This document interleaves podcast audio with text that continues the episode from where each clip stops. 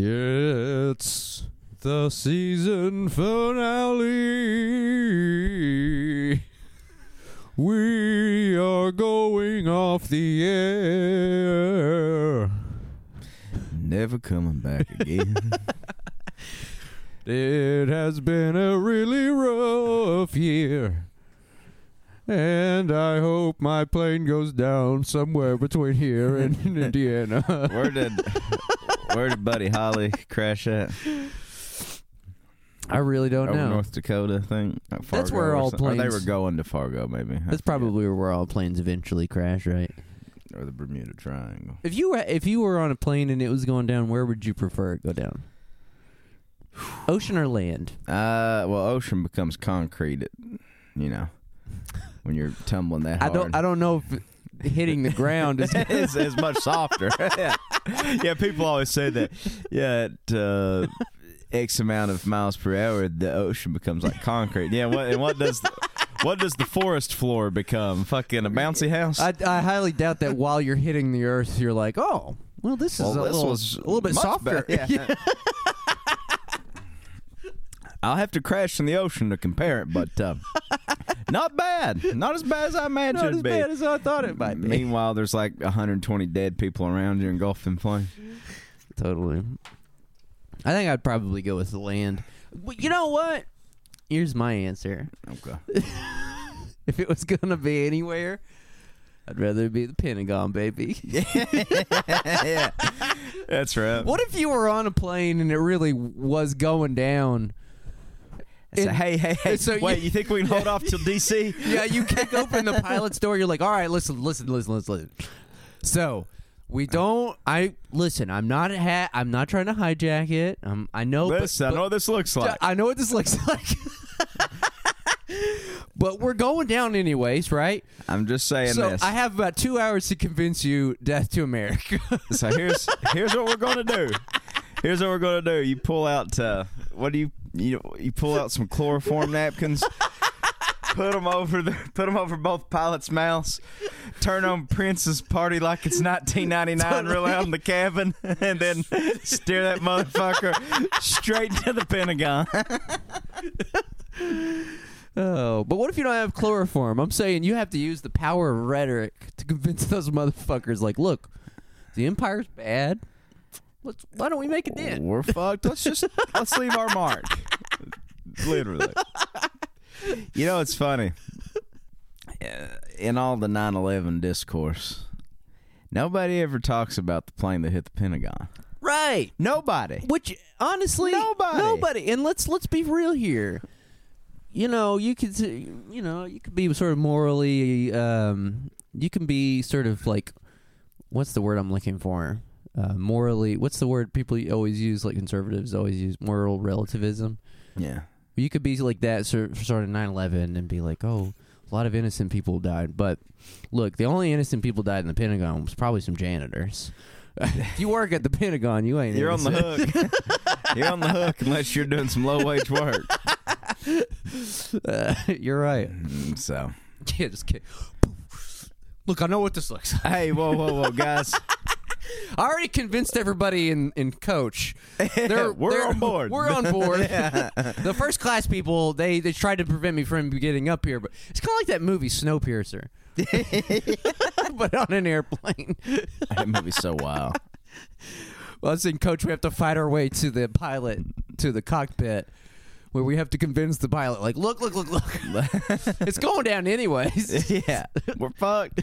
Is your name uh, Captain Sullenberger? I didn't think so. Don't be a hero. Don't be a hero there, cowboy. Just let me have the reins. Oh fuck! This is probably not a good thing to be talking about right before I get on a plane. The, T- the TSA people are going to bring me back into a glass room and just hit play on a recorder. Mr. Mr. Ray, uh, what were you doing a couple hours ago? I'll be like, "Why do you have my podcast on t- a tape, on a tape recorder?" Hey, I'm asking the questions around here, pal. and just punch you in the mouth and Yeah. put you back in your seat. Let me ask Yeah. you again, Mr. Ray. Do you love America? That would be pretty wild if that ever happened to me. Well, last last year on this trip, you snuck weed through TSA. That's true. That was a ballsy move. I've done it multiple times. I've done it multiple times. And also last year on this trip, that's when I sat next to that lady and she was like, um, she, that, I sat next to that like she was older. She was like in her seventies or eighties, and she was like, "Oh, uh, she was freaking out the whole time. She was like, "My ticket! Like they haven't come and get my ticket yet." It was like we were on like a 1940s train going out of There Poland. must be some mistake here. That must be some mistake. They haven't taken my ticket. and I was like, what are they going to do? Throw you out? Like, we were already 10,000 feet in the air. She was like, oh, she laughed. She's like, you're the most down to earth person I ever met. and that's when I should have been like, well, you, well, well, Janine. let me clue you in on my plans for right now. well, Janine, We're about to be down there. we're about to be, as you say, down to earth. Uh, you ever wanted to see the Pentagon? well, you're gonna have a good seat. oh, man. For, for anybody listening, Start this- laughing maniacally. This is just a joke. Yeah. or or even better, you'd be like, "You're you're the most down to earth person I met." Well, Janine, let me introduce you to Mao's Little Red Book. you see, By the end of the flight, she's just third worldist agrarian yeah, revolutionary. Fuck, man. Yeah, no, I no, mean, by the end of the plane, she died in the ride. She's fucking dead because you suicide bombed the Pentagon. well, but in but her at least, death, at least, in her death, she'll have been a martyr for the cause. right, right. so here's what's about to happen, Janine. This plane's going down in a few hours. How will you be remembered? Look, they'll build statues to you. as long as we can get a dispatch out before this motherfucker pits. Then Oh, you're shit. on your way to the cockpit, and some fucking MAGA chud trips you, and like, you know, places you under citizen's arrest until you all land, and then you spend the rest of your life in jail. in jail for trying Yeah. for for not trying to hijack a plane, for trying to convince everybody on board that it's the right thing to do. Hear me out. Hear me out. I'm depressed. You're depressed. Y'all I- I- happy? Y'all having fun here? No one's happy. No one's having fun here. Let's just do the goddamn thing. That's true. They can't look. They can take the knives and scissors away from you at TSA, but they can't take your rhetoric, baby. Mm. That's one thing they can't confiscate. They can't take your wit unless and your they, you know, cut your tongue out. true. Which is like what they did to Cicero, right? Yeah. Wasn't he like such a powerful orator that they cut they cut his tongue out. That's out? such a fucking greaseball Italian thing to do. hey, let's shut. Hey, let's shut this fucking Cicero guy up for good. hey, I know what we could do. We could cut his fucking tongue out. He won't be squealing anymore. oh fuck, dude. this guy's fucking Cicero. He's no good. He's no fucking good. Oh man. Uh Cicero, I guess he was Italian, huh? That's why it's funny. The days of If he was Greek, he'd just be like, "Why are you doing the the, the Italian thing with the Greek guy?" The days of oratory are over, aren't they, huh? Aren't they, Tom? I think the fact that we have a, a viable podcast is proof to that. Speaks to that. Yeah. So podcasts are like anti-oratory. They're like anti-oratorical Yeah. feats. Yeah. You're right. What are you What are you talking about? I just sang a song about season finale and hijacking a plane.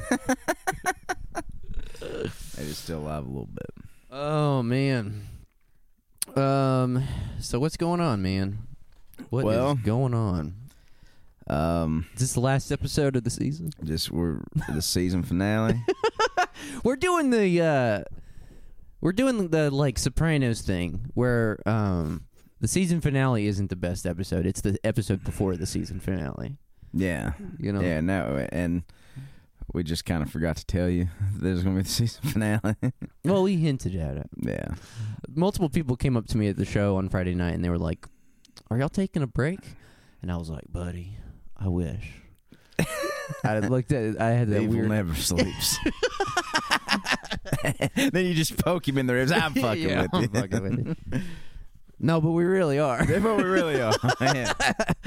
We're going off the air. Well, it's that time of year where it's just hard to uh, corral everybody in the same place for multiple weeks at a time for the holidays and Yeah. all that stuff. We so. are going off the air. I want to. We might not ever come back, but we really are because we want you to stay subscribe to our patreon.com slash Trillbilly Workers Party. Man, we had a good show on Friday. we had a great show. Thanks for everybody. Thanks to everybody co- Got who to meet came a out. lot of folks we hadn't met before. We did. We made a lot of good. We met a lot of fun and great fans. Um, it's great to know that the fans are are good. It would have been really and bad if good, cool people too. it would have been bad if we would have uh, showed up and all the fans were like assholes. or just the worst. yeah. They're like, "Hey, can I borrow fifty dollars?" Sure, man. but no, they're all they're all good uh, people. We had fun with everybody. Um, I'm gonna be honest with you. I am ner- just as nervous. I woke up to. I don't know why, but I get really bad anxiety. Not about flying, but about going through airport security. What about about going through airports in general. Can I go over your belongings for you? is this a bit? Let me know if this is not a bit, so I can retract everything I said. I don't. uh, I don't want. I don't want to get cuffed and stuffed by Homeland You're gonna be sitting at having dinner tonight, and the evening news comes on. There's just a frazzled picture of me, a mugshot of me that comes up with huge black circles under my eyes, and They've just Billy clubbed the hell out of you. for trying to plead with the entire plane. Is that that's a pretty good Tom Brokaw impression? Tom Brokaw still on the air? I don't think so. He was I think a. he's living. I think he's living on a fly fishing ranch in Montana somewhere. Is Tom Brokaw the one who lied about being in like Afghanistan? Um, remember that, or is that Peter Jennings?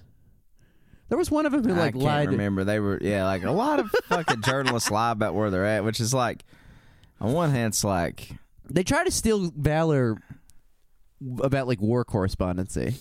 yeah. Like I've seen some shit, bro. Like yeah, that's your job. I got I got a I got a theory that nobody's ever been a war correspondent. yeah. I think it's just something like what they do is they create this scene in like a hangar somewhere in Nevada and make it look like a desert. and then they just go get you know like five or six like Middle Eastern guys to like drive them around in this warehouse in like a Humvee.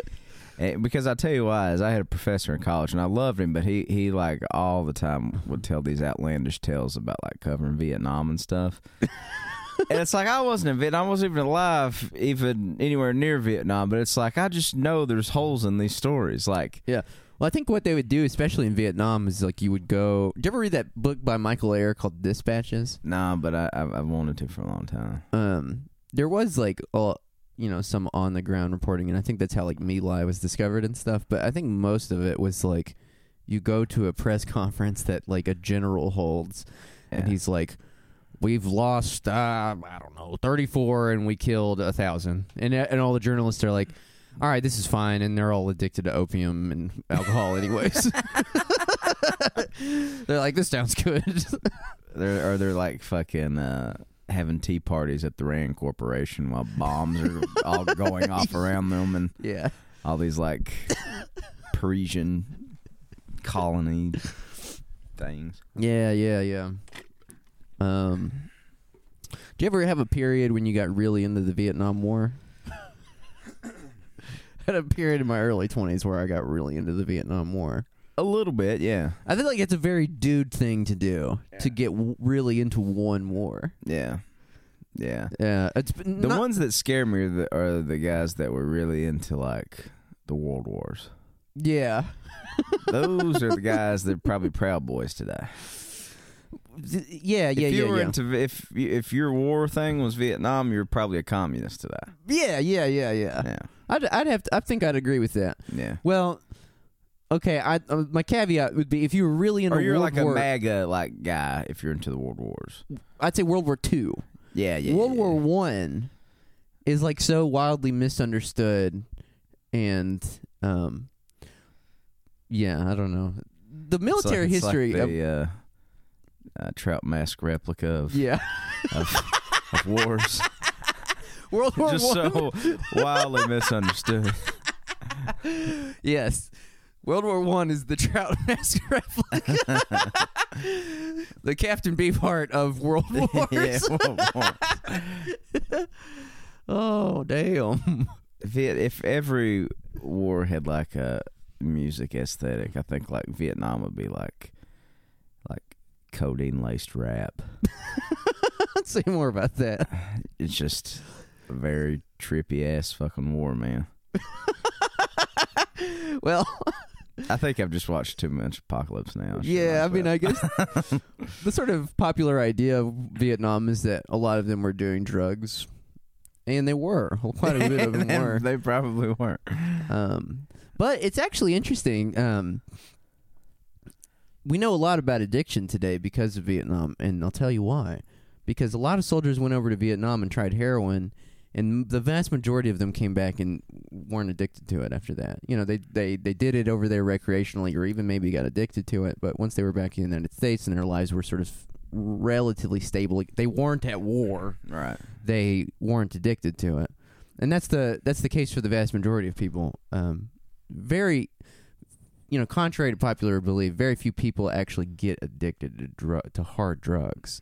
Um, you know, it's it has a lot more to do with like the sort of environmental and external circumstances that you're in at the time. Interesting. Yeah.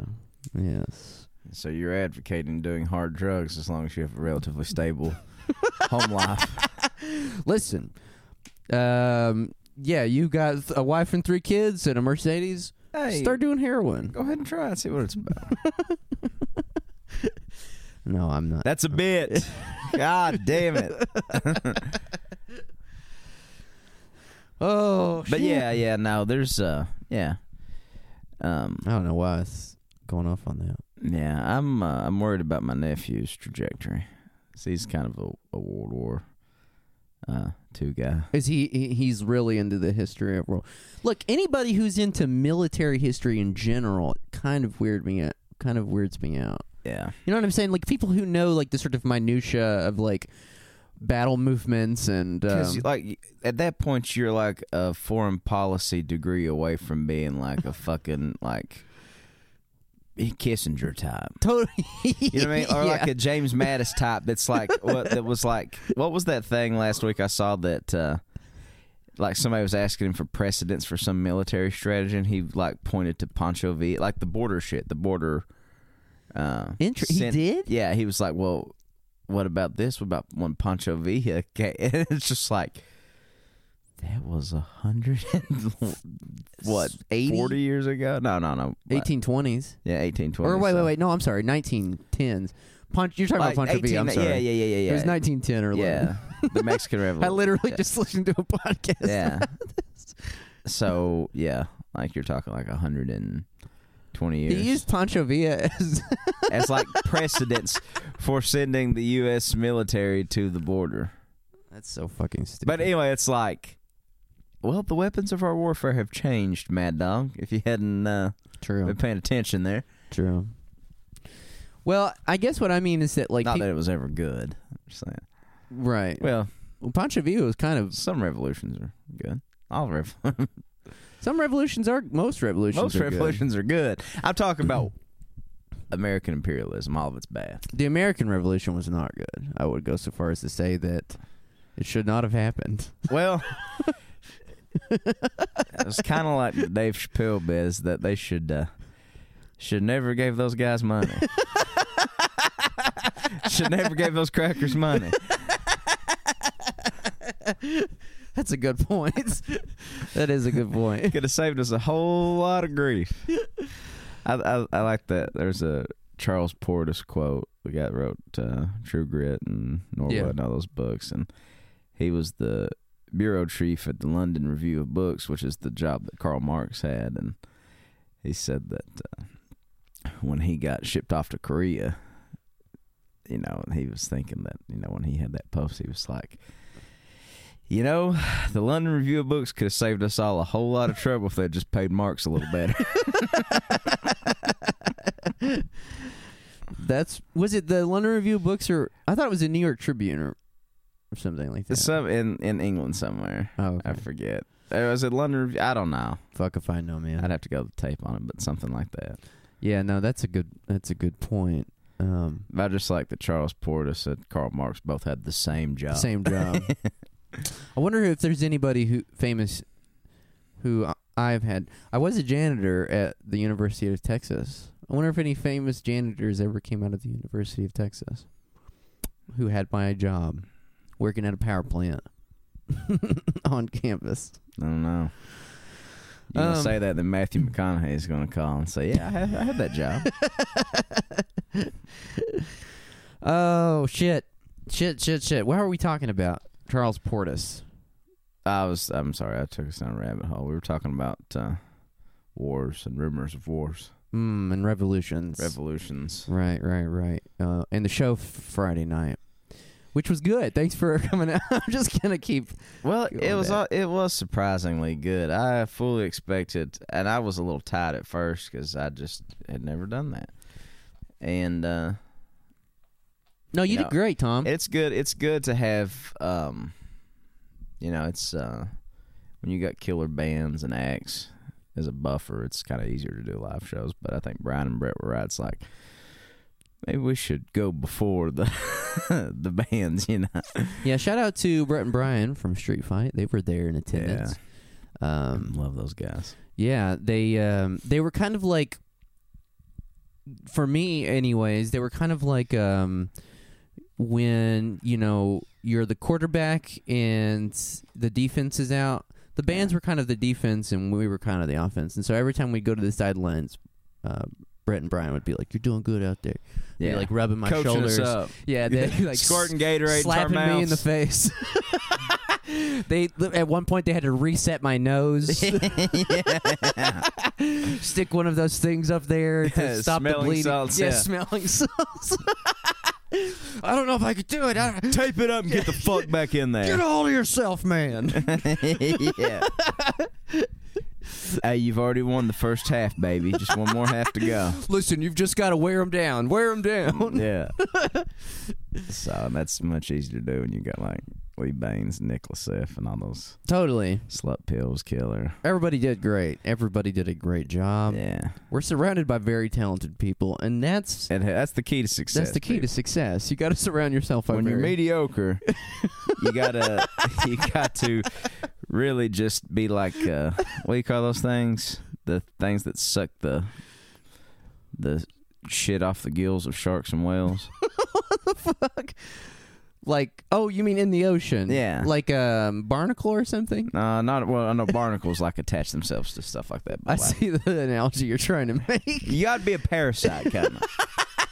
you have to leech off infinitely more talented people than yourself. Trust me, and trust me, we are very mediocre. And uh, yeah, so it's um, Sometimes I literally just sit and stew in my own sort of comprehensive, overwhelming mediocrity. Um, now we have our moments. yeah, I guess so. I guess so. Maybe we're too hard on ourselves. so uh, I woke up Friday or Saturday morning and uh, we went to bed at like four, and then like I had to like get up and go get the dog from the dog sitter at like seven, so I didn't get to sleep very much. But I woke up with my leg thrown over Lee Bains, and I was like, woke up for a second mortified, like, oh shit. Did we fuck? no, no, no, no, no, nothing like that. I was just hoping he didn't notice that I had, in the middle of the course of the evening, had tried to snuggle with her, thinking it was my girlfriend who was out of town. I guess. Well, my original question still stands then. That's a weird feeling. Mm. Waking up next to a close friend, you're like, "Oh shit." Oh shit! Did we Dude, fool no, around? No, no, no. It's like, uh, it's like I hope I didn't get like a nocturnal boner that like just poked into your calf, and now, now the dynamic of our relationship has changed. Now his calves are cramping because he made him come so hard. what a fucking weird week, man. It was a weird, dark week. Honestly, it was much. You know, last week was last week the midterms. Was it I think it was. last? Oh, the week before last, right? Well, I mean, not this last week, but the week before that. Because our Yeah. last episode, our most recent public episode, Was on the midterm. was on the midterm. So right. this week, the sort of haze hanging over everything was a literal haze because of the fires in California. Yeah. and um I don't know, it was just a weird but it also I had a really hard time telling being able to discern whether um whether I don't know, I had a really dark and sort of foreboding sort of sense all week. You know what I mean? A dark cloud hanging Yeah. over me, and I couldn't tell if it was because I thought the world was sort of unraveling, which it is, but my sort of reaction to that varies on a spectrum from like nihilism to sort of ironic detachment to incredible earnestness and manic like desperation Yeah. or if it was like I was just really stressed out about the show and I've got this essay that's coming out which by the way let me go ahead and pitch uh, this essay that I have coming out oh God, is that coming out today? I think it is it should be um, It's a good thing you're getting on a plane that's going down there. Now yeah you don't have to stand face the music for your allegations. You're right. It's a good thing that my life is ending today because no, I, I think I, I should be having an essay published in Popula today about nonprofits, which basically just kind of aggregates a lot of the points that we made over the. You know, it's funny. It's like towards the end of the sort of season, we started getting way more into uh, electoralism and critiquing sort of. You know, um, vote Maybe a bit too much. yeah, you could make that argument. but a lot, a lar- another large theme of the show is the nonprofit world and philanthropy, and that's basically what I wrote this essay about. So, look, if you don't got shit to do over the break, if you're sitting around waiting for the turkey to bake or whatever, or you're sitting in an airport, I've got a four thousand word essay for you it's a long read, folks. at popula.com. The good folks over at popula.com. Yeah, subscribe today. Four dollars gets you full access. Yeah, you know, I mean, I, I don't hardly ever plug or advertise for shit on this show, but you know, Popula is one of the best things. they give us now. platforms, and I gotta hand it to anybody who's willing to uh, give us a platform Yeah, to give brave, our brave. our two deranged asses. A, pr- it is very brave. You're right. Yeah. so yeah, I think it's one of the. And if you're uh, not necessarily what what could be deemed a pro writer, you got an essay burning in your little heart you want the world to read. Yeah, pitch it, Pitch 'em. Yeah. pitch it. Um, I, I'm trying. I'm constantly trying to get all, all my friends to pitch something. Um, Together, we're trying to bankrupt Popula and send them to the poorhouse. But in the meantime, subscribe. And, Well, I I think that like right now we um especially right after the midterms.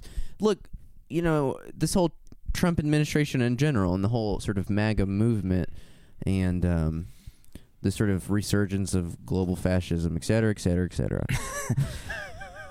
all the other, you know, small fires in the world, the rise of global fascism, the earth warming up to the point of combustion. right. Uh, Well, I'm saying that we're in a moment where the legitimacy of all these sort of dogmas and orthodoxies and things that we have can only be fought by 4,000 word essays and Popula. It's all we got, folks. It's our, it's our tongue and our sword. and the sword being the pen. Yeah, yeah. Well, you see the point I'm trying to make. I'm saying that it's a battle out there for hearts and minds, and um, and you know, I think that one of the sort of points of this show, one of the objectives of this show, I've said it multiple times, is to critique and ultimately demolish the sort of facade of liberalism, and um, whatever outlets we can sort of use to disseminate that and to shape people's thought on what is going on currently. Um, we need to take we need to take it because like the sort of hegemony of liberal thought is finally coming, in my opinion, coming under critique. And it, that wasn't the case necessarily during the Obama years. You had to just sit back and be browbeaten by these assholes who told you that like, oh, all we got to do is just go meet with Sally Jewell a couple times, and you know what I'm saying.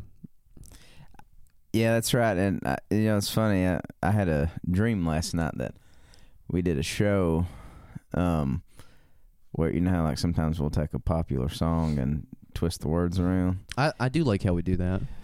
Well, last night I had a dream. We came up with one, and it was to the uh, Wallflowers One Headlight, and it was "Change has gotta be incremental."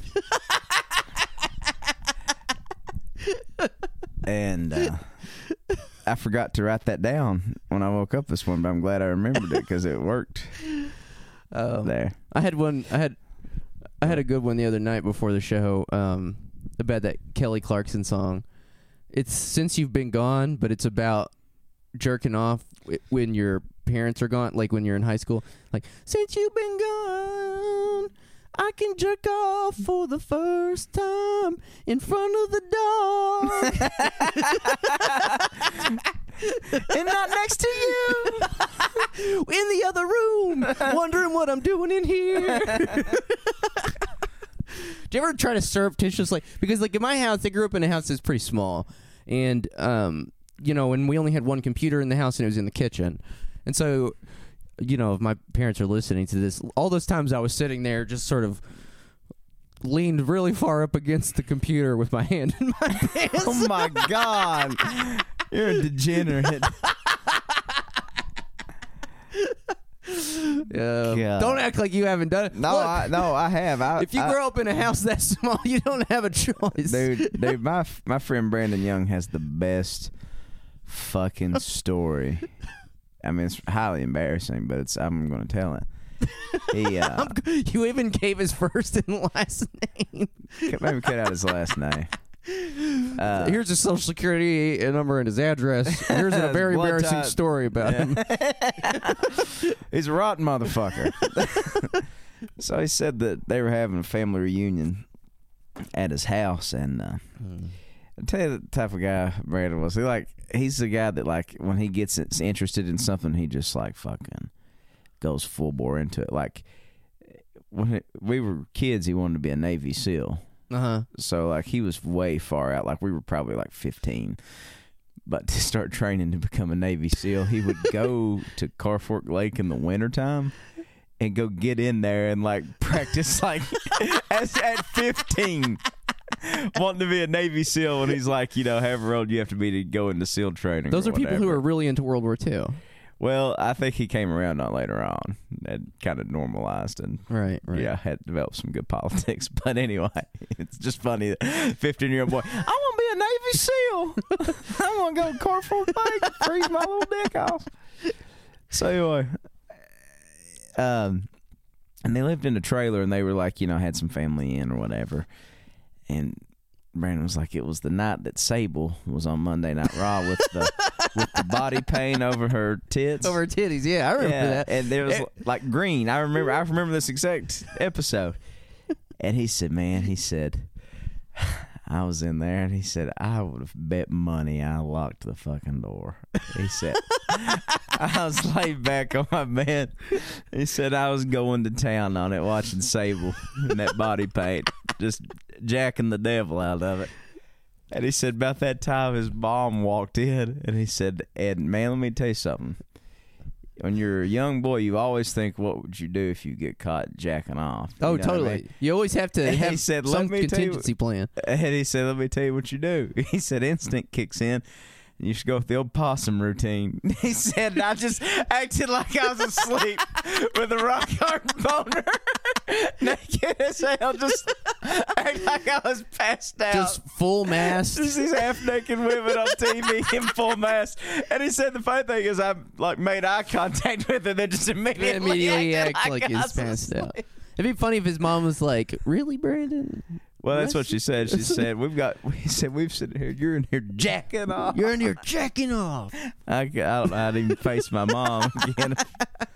Should saw that. There are some things that fundamentally alter your relationship to another person. Like one time, um, I walked in on my boss taking a shit, and it fundamentally altered our relationship. It was a traumatic experience for both of us.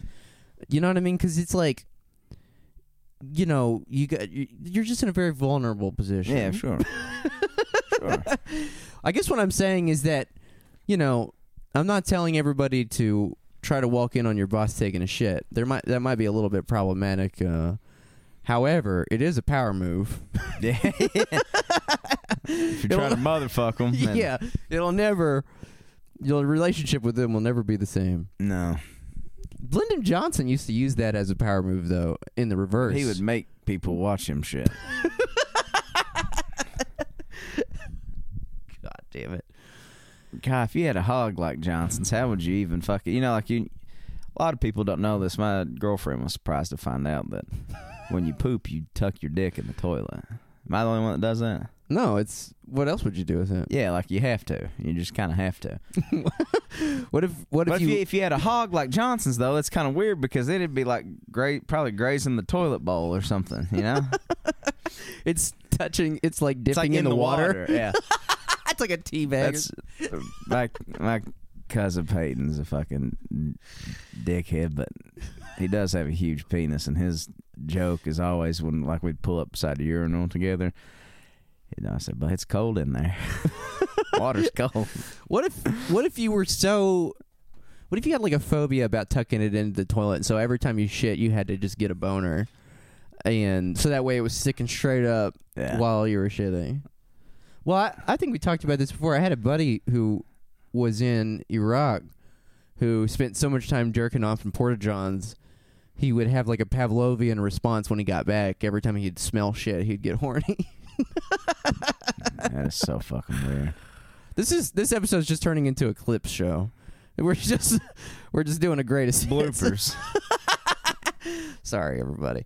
Back to my original point. Back to my original point about what it is we're doing here. Um, yeah, we're we're shaping thought right now. We're trying to do some some thought shaping. You know, you got to theorize and understand why everything is happening the way it is. Totally. So what I'm saying is write. Everybody should write more, even though nobody's reading. But it's good for you. it's good for you. It helps you process shit. Yeah. It totally does. So, Um, well, also, I guess the other piece of advice I'd pass along to people this season, really the theme of this season, I guess can be summed up thusly. if you don't vote, don't bitch about anything. don't I want to hear you fuckers that didn't bother to go to your polling stations. I want to hear you bitching about what's going on because you know what? You get the government you vote for. That's the Trillbillies message. that is definitely the Trillbillies message. I guess. Uh, what can you really say after that? That's just says it all. That's what we've been hitting at for months. Well, I do want to say that um, I was thinking a little bit about this over the past couple weeks, and um, you know, I think that as leftists, like sometimes as you get sort of hopeless and despairing about like the way that the world is, um, the sort of and I mentioned this like I think two or three episodes ago, but like the gravity of what it is that you're doing and what you believe in, it just kind of gets it takes a back seat to that sort of despair and, and hopelessness. But I guess what I'm saying is that like it is not an insignificant thing to want to change the world. That's a pretty that's a pretty significant thing. And Pretty uh pretty uh tall order. pretty egotistical too. But look, we've all got egos. Some, Some- bigger than others. No, but I mean seriously, um, it's not an insignificant thing, and um, you should be proud of that. And um, you know, you should let it. You should let it power you. You should let. I don't know. You should let. You shouldn't let yourself sort of get overwhelmed with the despair and hopelessness and everything. and I think at times we did. Totally. Caused us to act out. Say things we probably didn't mean. but uh well, but we're humans, you know. We're know. trying our best. doing our best here. So Um, but seriously, and I- and I know that like you know it's that's especially important w- when you sort of like go home and you're with family and your sort of beliefs and everything are, are tested. Um, get your talking points ready. you you don't need talking points or anything. All you need is your I, that's what I forget, man. This is Friday is uh, the Super Bowl of the rhetoric game. yeah. I dated somebody one time who, I mean, obviously that relationship did not last very long, but who had literally had talking points and made it a point to uh, force a you conversation. imagine going to your family's Thanksgiving dinner and say, "Okay, now that you're all gathered here, I just kind of want I got a brief PowerPoint presentation I'd like to bring up to you here." Hillary Clinton was the victim of. Never mind. Yeah. No, but um yeah, no, I mean you don't have to have like talking boards or some dumb shit like that. Just be yourself and yourself should want to overthrow the social order and create a new world. Uh, because that's literally the only thing that's gonna save us. That's true. Uh, look, I can't. I can't cut it any other way. I mean, like we can have disagreements about um, incrementalism and Tactics and tactics organizations and all that, but at the end of the day, the writing on the wall is that the um, the world is in a death spiral for multiple reasons, yeah. and the only way to save it is a revolutionary intervention from the left, and we've got to we have to build up the sort of philosophical, intellectual, um, but also material bulwarks for how we see that come to fruition. And it's going to take a little bit of time. Um, so, you know, just the the left basically has to become Kentucky. what I mean by that is Kentucky was sort of a bulwark against you know the Great War of Yankee aggression, protecting our Southern values. You know, sort of the uh, first line of defense, and w- uh, so the, I, that's a horrible. the joke. analogy Tom is drawing here is that the left is like the Confederacy. no, no, no, yeah. Maybe let me reverse that a little bit. if the Confederacy were good, that's what the left would be. God damn it. Oh fuck. well, anyways, you know, um How do you follow that really? Strike that from the minutes. that was really bad. Um but seriously, um you know, just go listen to the last episode. it's early. Um we're tired. We had a really long week. Uh we've been busting ass and um you know, just like I said, it's not insignificant to uh, want to change things and sort of overthrow the social order. and um, you should be proud of that. Yeah. You should be proud of that because it's like it's really crazy when you think. I mean, I think about it all the time. I think about all the stupid shit I thought and believed in my early twenties, and like even incredibly racist, sexist, white supremacist stuff, and you know what I mean, like all kinds of stuff. And I think about it, I'm like, damn, I have done such an excellent job of becoming a better person. Listen, if you found your way to the left, I'm just kidding. but I mean seriously, though, if you found your way to the left from the various starting points, and I mean, I was talking, I was talking to Max Alvarez the other day, and he was like, "Yeah, I was a full blown conservative not too long ago." You know, it's like Right. that. That is that's not insignificant. You know, so Yeah, well, and and the I guess another point I'm trying to make is like trust your instincts, trust your political analysis, and um, you know, there's a reason why you feel the way you do, and it's probably rooted in outrage of some kind, and um, and you should trust that, and then take that outrage and and turn it into a four thousand word essay that nobody will read. they will read it. They'll read it. Or they'll at least read half of it. So Or turn it into a podcast in which you self congratulate yourself on all the amazing things you can do it, you believe. It's it's a not a bad Mm. supplement to your income. Right. So, um, I have some speaker pieces. We are going to do it at the show on Friday, but we wound up not doing them from this past week. It's goddamn. You, hey, you, you imagine Nicholas F. puts on this very spirited, like killer performance, and we're coming out here saying, "Thank you, God bless." Um, but yeah, no, I guess this will be the last speaker piece of 2018. And honestly, nothing's gonna top that one we had last week, which was the funniest goddamn speaker piece I've ever heard. Um, Damn, Mickey Stines for sheriff had a big thank you spread here. did he really? Yeah. We all well, we also had some local elections here in in Letcher County, and uh, They're having uh, 25% off Under Armour this holiday season at the John B. Adams store. Under Armour's probably the most reactionary brand. Has that, to be, right? That or Ed Hardy. Do people still wear Ed Hardy? Uh, See, I think they've waned in their popularity. But yeah, Interesting. in the mid 2000s, that would have been absolutely true. That's absolutely right. I just noticed that I have a triple starred speaker piece on there, so that one must be good. I don't remember what it is. We're going to have to go, go save that for last. As evil as the Democrats have treated Donald Trump, and now they're talking about him working with them, why should he? Let me read that again, see if I can. as evil as the Democrats have treated Donald Trump, and now they're talking about him working with them, why should he? That's it. Yeah. Okay. Great, great Uh, sentence. Great sentence. I'm calling on you candidates to get all of your signs down. We, the people, are tired of looking at them. Get them down.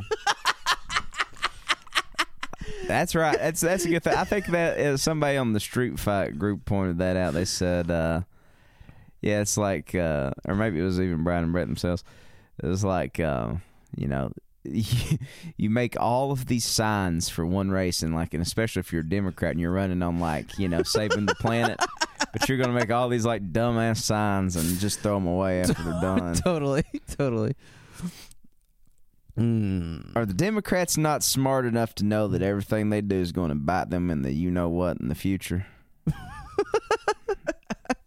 Well, I, I think I circled that one because I know I know for a fact it was a Trump person that wrote it, but it is one hundred percent true. because only Trump people say the you know what. Do you know what? Right. But it's it's hundred percent true. Yeah, Like the Democrats don't understand that like the sort of internal logic of their political view or project or whatever necessitates them eating shit in the future, taking L after L after L. oh yeah, totally. I hope the new county judge brings some new stores to Letcher County. First, we need us a Rural King, a Tractor Supply, and an Ollie's. Thank you. And here's the one other one I would add is if you could pull off the uh, the hat trick and add an Applebee's. oh yeah, this is good. I'd like to see this Antifa mob come to Letcher County. we might not stop them from starting something, but you can put it in the bank. We're darn sure fin- we'll dar- we're darn sure finish it. Yeah, okay there, pal. so locked and loaded here. Come on down. They've become like um in the conservative mind. Have you noticed how rapidly they've gone from MS-13 to Antifa? It's become the new. Dude, here's what we need to do. Uh, here's what we need to do because, frankly, these are the dumbest people alive. what we need to do is create like a new group. Like we had I, in high school, I had this this buddy named Josh, and I hesitate to say buddy because I really think he's a tool, and I always have thought he was a tool. but in high school, you're friends with a lot of people you think are tools just to keep up the you know Totally. social order. Well, Right. Josh was known for a couple things. One was he could suck his own dick. I think that's why I really hate him. But- Why? Because you're jealous? Because you want to be yeah, able to if I could, I'd never leave the house. uh, but the other thing he was known for is that he was just like such a bullshitter, like crazy. So Wait, wait, wait. But but basically, what you're saying is, if he was a renowned bullshitter, could be he might not actually have been able to suck his own dick. no, we saw it. You watched him suck Dude. his own Dude, dick. no, listen, dude. I gotta tell you, I gotta tell you, I saw it. I saw. it. Let me You tell you this happened. I me. swear to God, dude. Call him up like you did the bear guy. I have. I don't have. I don't have his. I don't have his number, but I Josh, bet, suck your dick on the. Hold on a second. Hold on a second. Hold on a second. Let me. I'll phone a friend though. no, you don't have to. Let me just see if I can't get somebody on the horn here. Hey, okay. Hold on a second. oh my god. So anyway, Oh fuck. so anyway, uh, the other thing Josh was known for is that, like, he just had to be first to know about like all the new bands. You know what I mean? So like uh one thing we used to do is we would just make up these bands. Yeah, And like they do like on Jimmy Fallon or Yeah, some shit. yeah, when they were asking like the Coachella people. I'm gonna call Johnny P and you have him corroborate that. Anyway, We need to have him on the show at some point. so uh so we made up this band called Audio Salvage. and uh, he was like, "Yeah, hell yeah, man! I love all their shit. I, what's that one song they have?" and we made up like you know, like spun this big Yeah. tale about this band. He was going along with it the whole time. But what we need to do with these Antifa MS-13 fucking paranoid freaks Start making is up. make up these like new groups, but be like, here's the thing, here's the thing. It's like they're like killing Trump supporters like in their own home. Like they're breaking into their homes and like fucking They- cutting babies' heads off. They break your ribs and make you suck your own they dick. break your they take your ribs out they make you gay by breaking your ribs and, and making you suck your own dick. And then you, when you come, you come so hard that your calves cramp up. It's gonna be crazy. God damn, that's so fucking weird. Yeah, you're right. But seriously though, Antifa really has replaced MS-13 in their sort of. Domestic terrorists, we call them. Mm. Well, it's really funny to me. Just it's it is really funny to me that they sit around and daydream about getting into a fight with Antifa. Like that's what they're fantasizing about. Yeah, That's how bored these motherfuckers are. yeah. They sit around fantasizing about fighting some 28 year old with like a neck beard who's wearing a bandana. You know, like that's that's their fantasy. That's their fantasy. Yeah, and it's also it's like, uh, yeah, it's just it's just so fucking weird. It's like, you know, this like when this whole militia culture, like right wing militia culture, sprung up.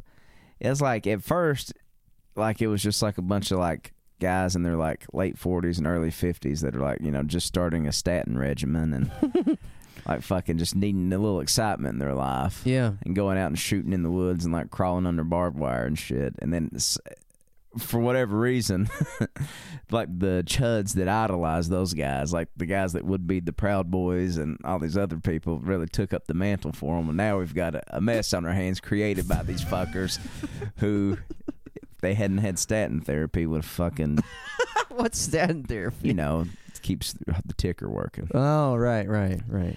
It's amazing how these drug dealers can get on Facebook and deny the Lord.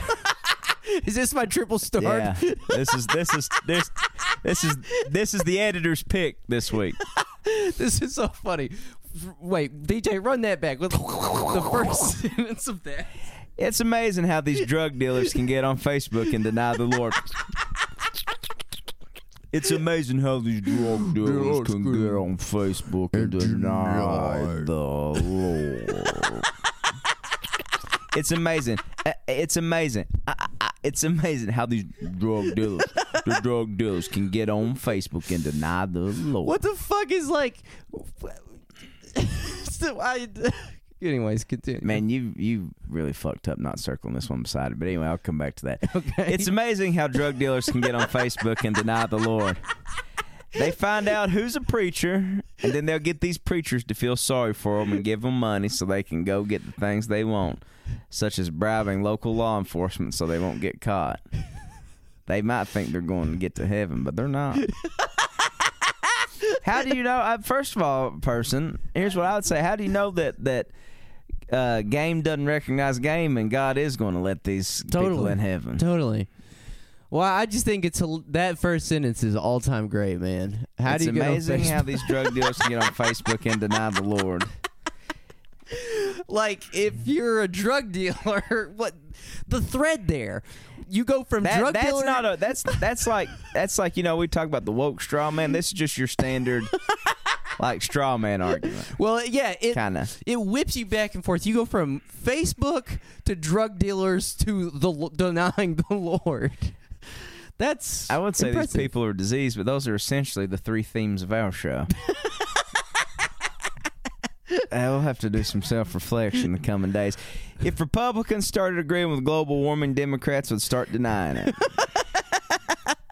Which is funny because, like, now it's like Republicans are agreeing with global warming, but their attitude is like, eh, well, we've already went this far, so Oh yeah, yeah, yeah. Well, that's the thing, um, and that's the that's another point I've been trying to sort of hammer out over the past few weeks is that like the global elite is totally comfortable with the world boiling alive. oh yeah, And because they're devising all kinds of. I mean, you, you saw this. It was pointed out a million times on Twitter. You saw this with the wildfires in California. The way that they've hired like pri- their own private firefighting forces and all this stuff. yeah. Like they're gonna. They're they're not only are they fine with it. They're hoarding all the cash hmm and creating all the resources they need to Yep. outlast the coming global authoritarian, Googleable nightmare hell future. Totally.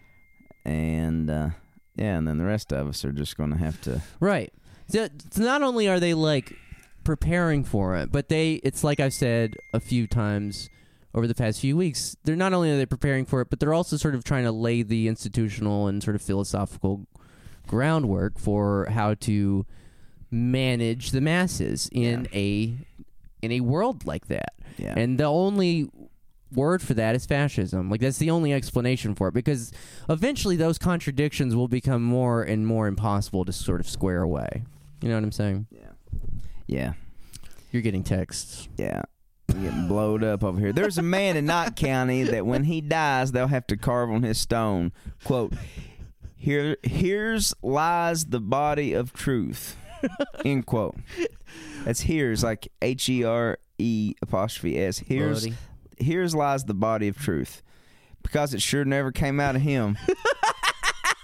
He's got a dog, killed 10,000 squirrels, 47,000 rabbits all by himself. He couldn't have killed that many animals in 150 years, but yet he's got a top grade, top line, top blood world champion hound. Dude, that is crazy. Just hating on somebody in the ground. Just like, it's also it's just like, fucking. Let somebody tell their bullshit hunting tales and fishing stories and whatever. That that's the good content. It's good content. it is good. Exactly. That's the thing. People who want to People let the truth get in the way of good content. exactly. Funny stories are the ones that are embellished and, uh, And change over time and expand. You know? the internet has really broken our brains that way. You know what I mean? Like it's it's created a sort of subclass of individuals who are obsessed with facts. Yeah. Uh, you know, It interesting in a time when like we're governed by you know, like that's I mean it's a belabored point, but like just facts don't even matter anymore. totally. That's but the- like all the adherents of this like people like are like lean on it's it's I don't know. Uh, it's very disorienting, and and this is again why Marxism is the only thing that's going to offer you any kind of reprieve from any of this, because it is an objective scientific analysis of the world, and um, you can have that in your brain while at the same time telling stories with your buddies that are ninety percent bullshit and made up. Yeah. Enjoy it, guys. Well, the election's over and the Democrats did really well. Nancy Pelosi's going to take your guns. She's going to open our borders. She's going to change America to where anyone who wants to come can come across these borders. Well, you all put her in there. No, we didn't. Actually, People no. in California did. We're trying really hard to get her out of there. Well, but also, even if you you did, nobody in Kentucky put. Pelosi in there. uh, America to where? Uh, I'm sorry. Blah, blah, blah. Well, you all put her in there. Trump is making this nation grow, and you all threw him a stumbling block with Pelosi. But we still have the Senate, and he still is in control of America. Why don't people quit bad mouthing him and give him some credit for what he did? That's that is a common speaker piece you see all the time. Like, listen, everybody, Obama fucked up shit so bad that it's just taking him a while. If he I would, knew that's what the line was going to be. Yeah. It's like the perfect time. Like Trump is not going to improve your life, Mister Whoever in wherever. Okay, it's like it's not. But what you're going to do is you're going to give him the longest leash in the world. He's Yeah. going to make other people's lives miserable, and at the end, it's going. All you're going to be able to say is, "Well, he had his hands tied. who could have who could have undid all that Obama shit." I Yeah. noticed a lot of Republicans lost their elections. I was kind of shocked that we didn't go downtown and knock all the windows out of the buildings and try to destroy people's businesses and then call everybody a racist. And I remember that's what Democrats do. Dude, that is so absurd. I mean, like another thing that um, has really, you know, again, not a, not a unique point, not a uh, you know original point, but they are so thin-skinned, man. Holy shit! Did you find a good one? You got I don't know on- why this wasn't your three star editor's pick of the week. hit it, hit me with it. This could have been yours. God bless America. God bless our president. God bless our government. California, wouldn't you have had more water if you hadn't have saved some of your storages there to save some fish? What the fuck? Weren't there a lot of dams and stuff tugged down to save a funky little fish or something or other? Sure, it's been dry in California, but I believe in the old days you'd have had a whole lot more water to fight with. Quit bad mouthing this president for what you all did. It pisses me off. I hate to see you in such bad shape, but if you have saved your water and your dams and stuff, you'd have had a hell of a lot more water to fight fires with. Put that in your pipe and smoke it. and then there's there's an editor's note here. Uh, and like I, and it says, more than 40 people are now confirmed dead because of the current California wildfires, and many more people are still missing. And you're blaming the victims. I, I like a little bit of when they do a little bit of editorializing on the more egregious picture piece. Yeah, well, the funny thing about that speaker piece is you can tell that it's a call-in Oh yeah. because yeah, the yeah. and stuff. Buddy, don't y'all got a bunch of dams? And stuff. And yeah, it's not. You wouldn't write that way. Even worse is the fact that not one expert backs up your claim about a lack of water. It, well, what's even funnier about that is like California's become a stand-in for this like godless Sodom and Gomorrah type place. It's like Yeah. when we were talking to Drew on that California episode earlier Yeah. on the run, and it was like, like if you go to like Bakersfield and like a lot of places outside of the cities in California, it's like all Realtree camo and like Totally. hillbilly and redneck. Because like, you know, a lot of people from Eastern Kentucky and Oklahoma and places like that went out there. Right, right, right. Not that like saying that they brought their They brought the their lack scourge of culture. they brought, they brought their uncultured, ignorant asses out there and completely fucked up the project for everybody.